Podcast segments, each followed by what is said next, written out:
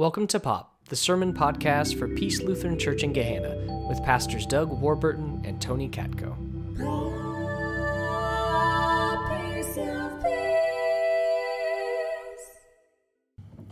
So, in the late 1800s, these two brothers owned a sanitarium, and they wanted it to be a place where patients could come and turn around their lives and get healthy. Now, when you look at all the things they did to promote health, it's kind of interesting by our standards today. But one of their ideas that these brother had, brothers had was that the key to health was all through the digestive system.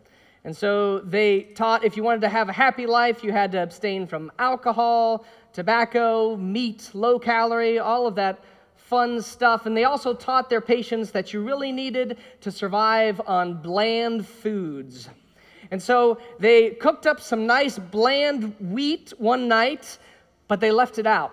So in the next morning, they came into their sanitarium kitchen, and all of this cooked wheat had gotten really stale but they didn't want to be wasteful. And so they took all this wheat and they put it through a large roller, thinking they could have a nice flat sheet. But it didn't stay together because it was so stale. It crumbled up into all these little flakes. And so they toasted these flakes and said, All right, let's give it to our patients and see how they like it. Well, it turns out they loved it. These little toasted flakes as cereal was really popular. Now, it has to be said, I think, that the bar maybe was a little low since all they were given was bland food as they were in the sanitarium. But they loved this toasted wheat, and so the brothers kept making it, and eventually they decided to experiment with some other things like corn in it. And so they made this toasted corn flakes. So eventually the two Kellogg brothers, they started mass producing the Kellogg cornflake cereal along with other cereal that you can still have today.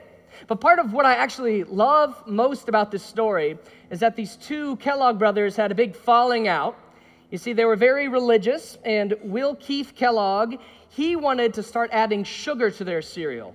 But John Harvey, he was very morally opposed to having sweetened cereal because he thought if you add sugar to it, that's going to stir up lust within their patients and cause them to act out in impure ways. And so they split ways, and I think you know which one ended up winning the day. If you eat cornflakes today, they have added sugar in them. So all of this happened, Kellogg's cornflakes, because of a big mistake that ended up being a hidden gift. This is the last week in our sermon series about mistakes.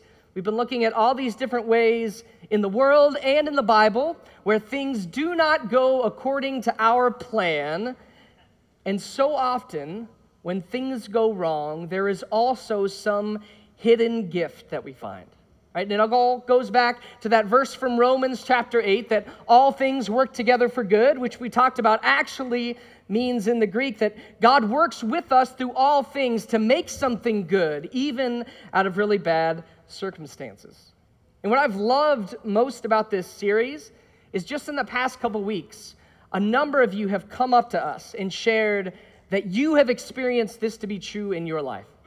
Many of you have shared there was some time where something bad happened, something not according to plan. And then, either at the time or sometimes much later on, you saw how God was still at work making something good out of that otherwise bad situation. I want to share just one of those stories that I heard last week. During our couples Bible study, this one family shared how they started attending Peace, and it was first in a previous year of vacation Bible school. Their son, who has epilepsy, they didn't know it at the time, had his first seizure during VBS. Now, you would think that's not ideal. That's not something you want to happen, right?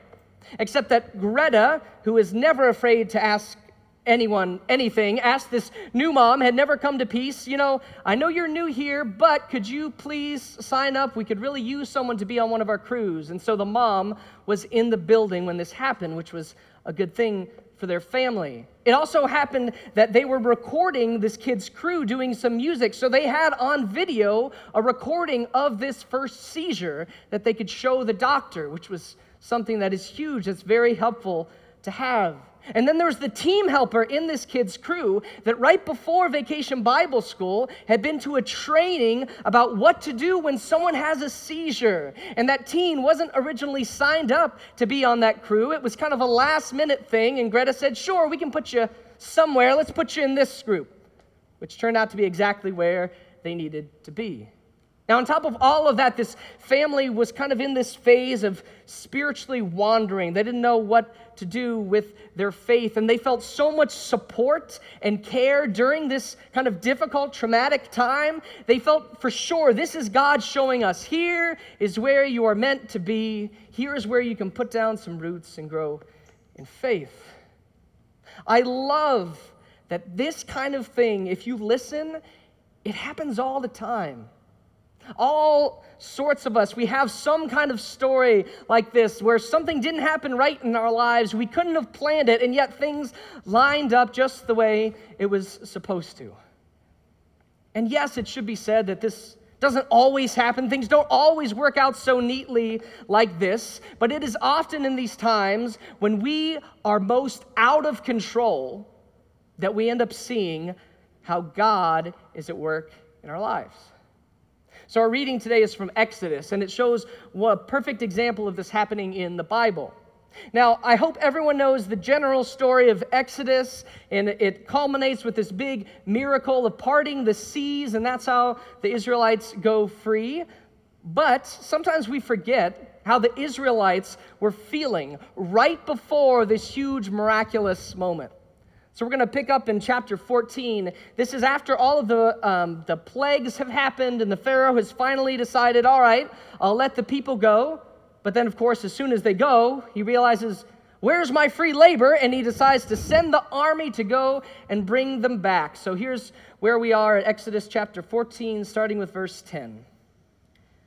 As Pharaoh drew near, the Israelites looked back, and there were the Egyptians advancing on them. In great fear, the Israelites cried out to the Lord. They said to Moses, Was it because there were no graves in Egypt that you have taken us away to die in the wilderness? What have you done to us, bringing us out of Egypt? Is this not the very thing we told you in Egypt? Let us alone so that we can serve the Egyptians. For it would have been better for us to serve the Egyptians than to die in the wilderness. But Moses said to the people, Do not be afraid. Stand firm and see the deliverance that the Lord will accomplish for you today. For the Egyptians, whom you see today, you shall never see again. The Lord will fight for you, and you have only to keep still. Then the Lord said to Moses, Why do you cry out to me? Tell the Israelites to go forward. Now, we all know what happens next, right? The seas are parted, the Israelites go free, the Egyptians come in, and they get trapped in the waters, and so they are free. But I love that verse 14. It's a great verse to pull out when you need some comfort. The Lord will fight for you, and you have only to keep still. But this week is the first time I've considered that verse with verse 15 that comes right next to it. And you, when you read those two together, they're actually pretty funny. So Moses says, The Lord will fight for you. You have only to keep still. But what does God say right after that to Moses? Tell the Israelites to go forward. So just picture this. They're all there and they see the Egyptians coming. So, of course, everyone is freaking out. And so Moses tries to comfort them. Just calm down, everybody. No problem here. God is going to deliver us. The Lord will fight for you. You just have to stay where you are. No matter what you do, stay where you are. Okay, God is saying something to us. Okay, new instructions. Don't stay where you are. Keep moving right now. Keep going to the other side of the sea. Like, do you, do you get it? They must have been a little confused. Which is it? Stay still or move forward? And of course, the answer is yes. It's both. Both verses tell us something important theologically. There are times when you have to stay still, and there are times when you have to keep moving. So let's think about verse 14. The Lord will fight for you, you have only to keep still. There are problems in life that, no matter what, are simply out of our control. Doesn't matter how much you plan, doesn't matter how much you work to try and solve. There are some things that are just bigger than what we can fix on our own. We need something bigger at work. And I know it sounds cliche, but there's a reason why people of faith will say things like, you just have to give it to God. Sometimes that is all you can do, right there. You just have to say, God, I don't know what to do next. I'm trusting that you aren't going to give up on me. Such a big part of faith is learning in those times to let go of control. But the next verse matters too. So in verse 15, God says Moses says to Moses, "Tell the Israelites to go forward." If we want God to lead us to something new, if we want things to change, we have to move our feet. Now, we don't get control over what happens. We don't always get to see where the road ends, what's on the other side of the sea.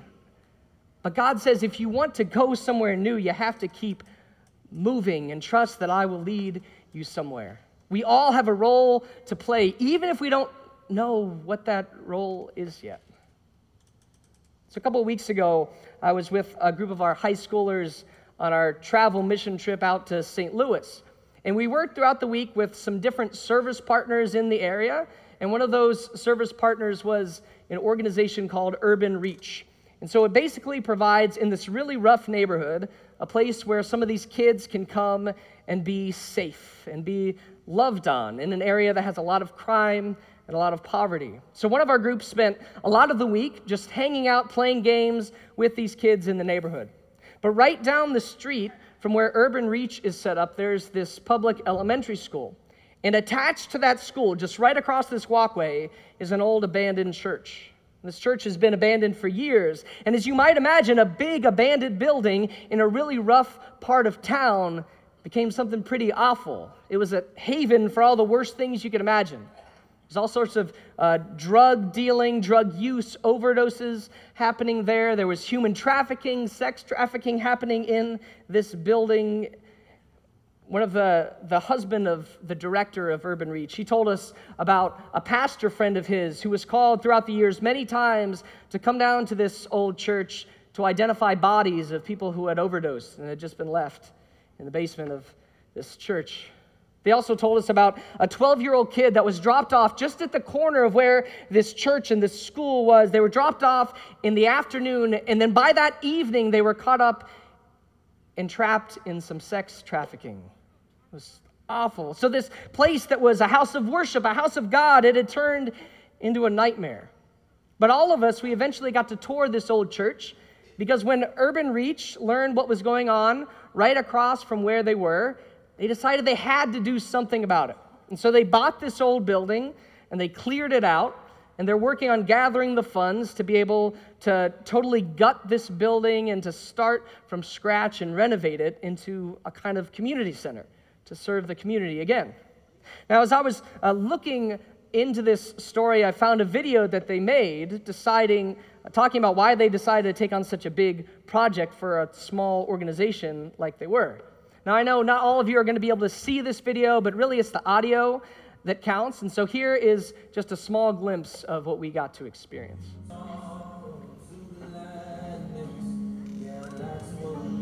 So, this building was one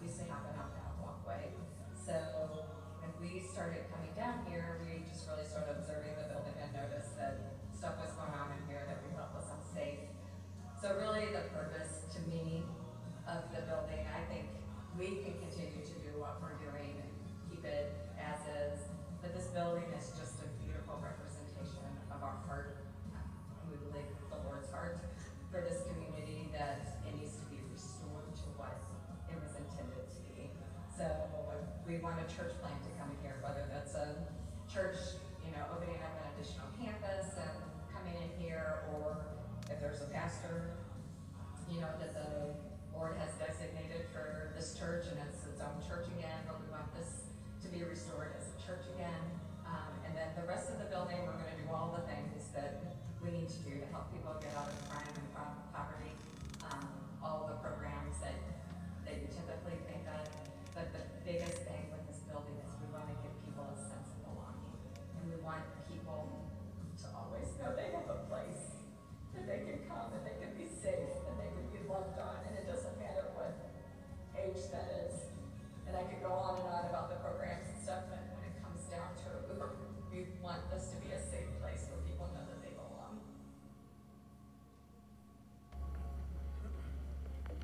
So as we walked through this building, you could feel the passion that they had for what they were doing. And here's the place where the kids are going to dance, and here's where they're going to do this.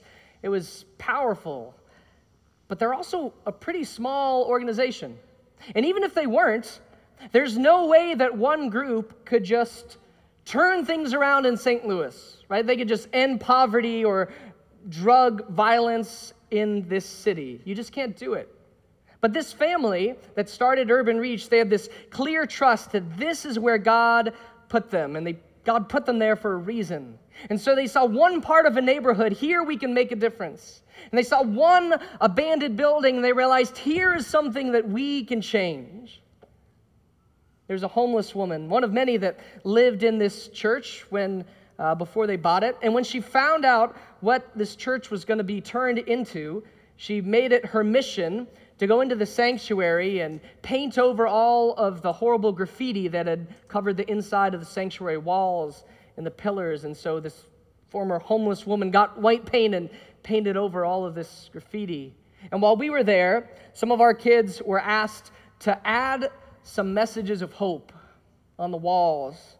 And so they were writing things like Bible verses, words of encouragement, Santino, who comes from a Catholic background, he wrote a Hail Mary on the wall. They wrote some reminders like God loves you, God has your back, God accepts you. And these may seem like really small gestures, but they matter. All of our youth, after they got to see what was going on, they all talked about how powerful it was just to be in this space, knowing the horrible things that went on there and knowing the vision for what it could become in the future. They all they didn't use this words, but it felt like it was becoming sacred again. And we, in some small way, we got to be a part of that. What if that is how we are meant to look at all of our lives? What if God is doing the same thing all around us? God is taking all of these things that are broken and that are not the way they're supposed to be and restoring them to what they are meant to be. What if God is showing us all of the things that are sacred around us? And somehow you and I, we get to be a part of that.